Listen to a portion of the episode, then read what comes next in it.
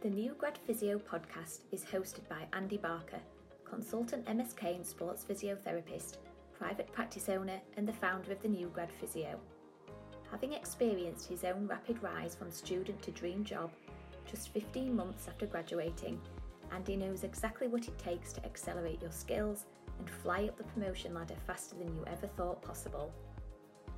Having previously worked in his dream role at the Leeds Rhinos as the head of physio and rehab, Andy now consults with a number of individual elite athletes and within professional rugby, football, and dance, whilst running his own group of private practice clinics. He started the New Grad Physio to help student and new grad therapists just like you overcome the specific challenges you face at the start of your therapy career, helping you to dodge the common pitfalls that can cause confusion and overwhelm with your clinical practice and stop you getting the patient results and the jobs or promotions you deserve. This podcast will deliver you actionable advice, will help you make sense of your patient assessments, reason your treatments, and patient rehab to get results well beyond your level of experience. You will also discover what you need to do to open doors, to create opportunities for yourself, so you can enjoy the best possible start to life as a new grad physio. So, let's get started.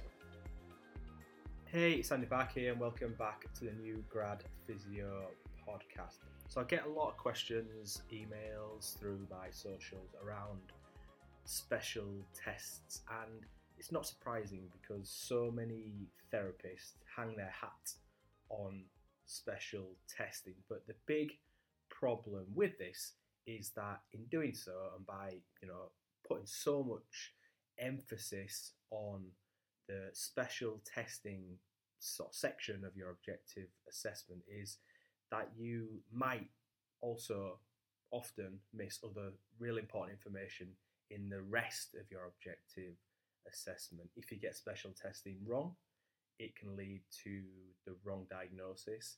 And more often than not, in most cases, it might get you in a pickle because if the special test doesn't show you what you thought it might show you, uh, based on, I guess, the remainder of what you found in the assessment, it gets your head in a spin.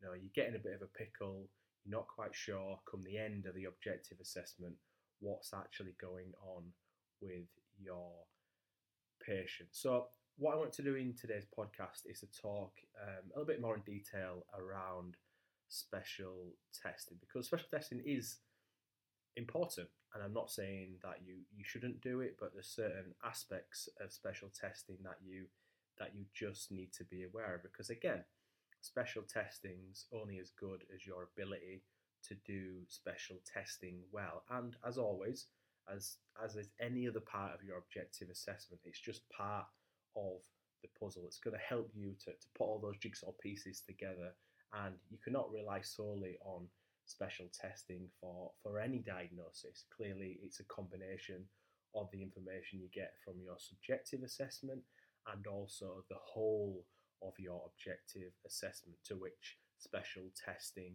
is part of. So, there's a few tips here to, to help you get the, the most out of your objective assessment, specifically related to your special testing. So, number one is the best test is your first test. So, special testing, special tests are either provocative or in the sense that they're either going to provoke pain or some degree of instability. So, think about when you're doing a Lachman's test for the knee, you're testing to see if the ACL is unstable.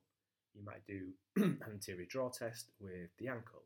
You might do some sort of crank test, apprehension test at the shoulder. What we're looking for when we're doing a special test is to provoke tissues. We're trying to see if they we get a positive result in the sense that we think that this test has cranked up this particular tissue, which just gives us information to suggest that this tissue is actually at full. So, in terms of the first test being your, your best test, is we know that patients don't like pain if you ever had a joint, you know, move that you don't want to move because it's, you know, unstable, um, I have with my knees, MCL injuries, it feels absolutely disgusting. So the, the reason why your first test is your best test is after your first test, if you don't get your handling you know right and you don't do that test well, if you try and repeat that test, you know, second, third, fourth time, etc., your patient's probably going to become very apprehensive. They're probably going to fix. They're going to switch muscles on because it wasn't a nice feeling. You just made them, you know, sore. You made them pain, their knee painful or shoulder painful. They're not freely going to allow you to do it again. You might have moved their knee and it wobbled and felt, you know, horrible. You know, clearly again, they're not going to do that. They're going to probably going to tense the quads, um, you know, fix the joint to try and protect it because it didn't feel good. So then that test you do the second time, third time, fourth time is is all but you know arbitrary really because again it's not going to give you uh, a true result as to whether the joint is unstable or you know, that structure is giving pain. So again, be really sure about the test you're doing. Be practice your test so then when you get that opportunity, you're going to do a you know an MCL valgus test that you do it right the first time because that might be the only opportunity you actually get to actually get a true test of your your patient's um, knee or shoulder or whatever of a joint it is.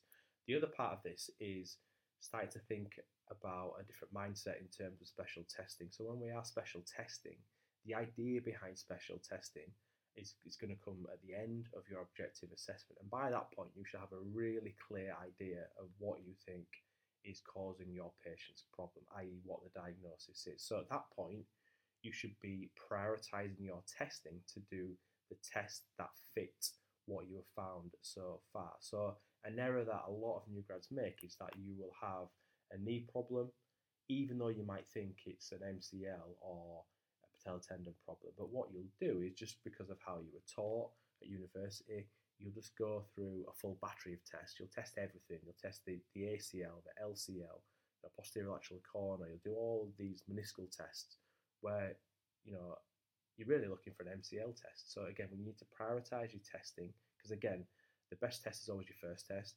Again, if you um, irritate the knee and then do further testing, again, that's again potentially going to be void because again, maybe you've irritated the knee and then you're a bit unsure as to if that second, third test you're doing, is it sore because um, you know the knees are still a little bit irritated, which would be normal, you know, for a lot of special tests you would do, or is there actually another problem there as well? So the, change in mindset is trying to think about testing to rule something in and doing the, te- only the test that you need to do rather than trying to just test everything to try and rule all, all the other things out. So it means probably less testing, but it means you be more specific with the actual test you're using when you are special testing your patient.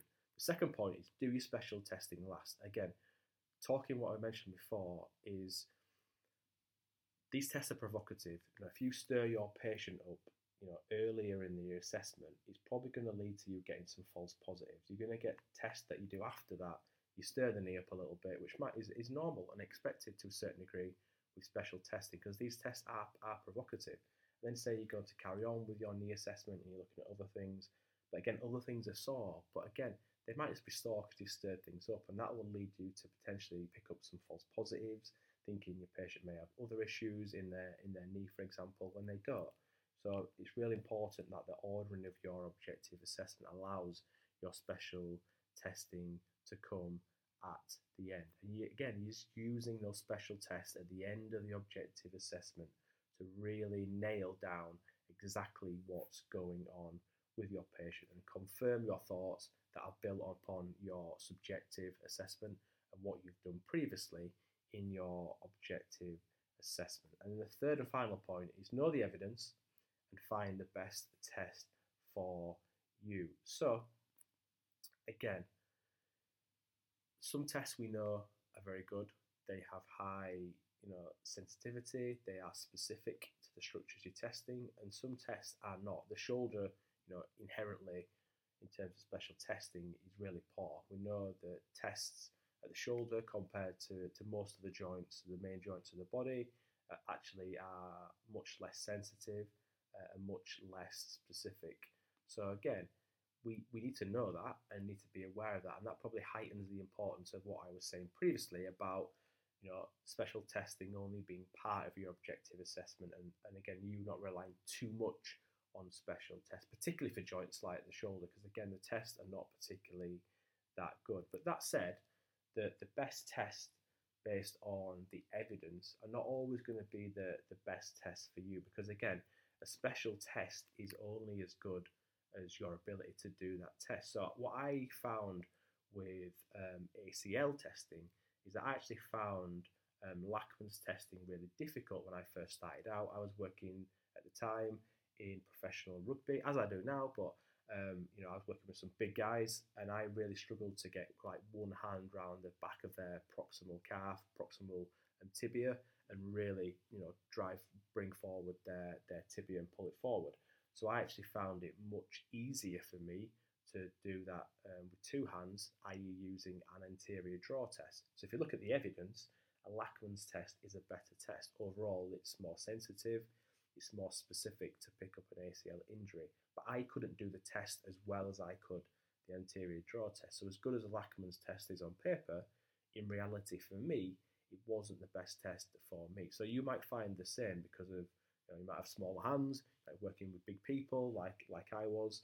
Um, it might just be a, a, technical thing that you find one test much easier to do than than another. So again, you need to practice these tests. You need to find out, you know, look at the evidence, find out what the best tests are, and try and use those where possible. But again, there is some, you know, some scope to, and there needs to be some scope for you to be able to actually pick the, the test you can actually do very well. Because again, the, the test is only as good as it says in the, the journal article um, if you can do that test well. So, the best test is your first test.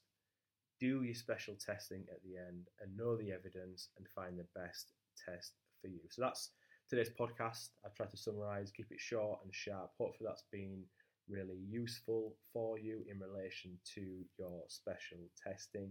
As always, if there is any questions, anything you'd like to go into more detail with around special testing, then don't hesitate to get in contact. You can email me directly, andy at newgradphysio.com.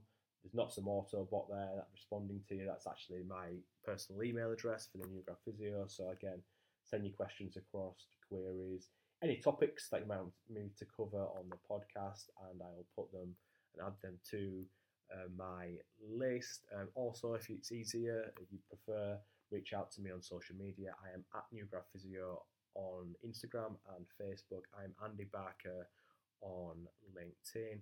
And then finally, if you'd like to see uh, me work and see what I do and the system that I use to, to assess, treat, and rehab my patients, to, to, to be look over my shoulder as I go through a full subjective and objective assessment, including special testing um, in person, then don't miss my rehab and return to performance course. It's a one day course. It's happening later this year on Saturday, November the 25th, 2023. It's at the Weetwood Hall Hotel, which is in Leeds, England. Tickets are only £119 for the day, which includes um, a CPD certificate, it includes a course brochure that has all the presentation slides in it. You get refreshments, coffees, teas, biscuits, pastries, which are really nice. Um, throughout the day, you get free lunch uh, and I can also get you a discount on the hotel should you wish just to stay the, the evening before or even the evening after if you're traveling a little bit further. So again, you can hit the link in the show notes to find out more about the course, or again, just contact me directly if you have any questions or queries. It'd be awesome to see you there. Really looking forward to this as my last event of 2023. I held um, a similar course, or I had held the same course earlier this summer over in Galway Ireland uh, which was fantastic. Fully sold out. Had a, had a great time. Uh, I'll make making a few couple of tweaks and changes to the course to make it even better this time around. So if you can join, you know, could join us, it'd be awesome to, to see you there. If you do need any more, you know, information on the course, then please just reach out to me and I'll get right back to you. So as always, thanks for your time and attention. Really appreciate it. Hope you found that helpful. And um, again, thanks, catch you for the next episode of the new Grad Physio podcast. Thanks for listening to the new Grad Physio podcast. Before you head off, I just wanted to make sure you did not miss this. Alongside his podcast, Andy posts a weekly blog on his website, www.newgradphysio.com. You can access all his blogs and loads more resources like his recent PDF, The 5 Breakthrough Steps to Confidently Treat the Shoulder Right Every Time, avoid mistakes and stop you feeling less adequate than other new grads. This is Andy's most popular resource and has already been accessed by thousands of therapists just like you. To get a copy of this PDF, or to get more information about Andy's upcoming courses, or find out more about his new Grad Physio membership, head to www.newgradphysio.com. Have a great day, and we will catch you on the next podcast episode.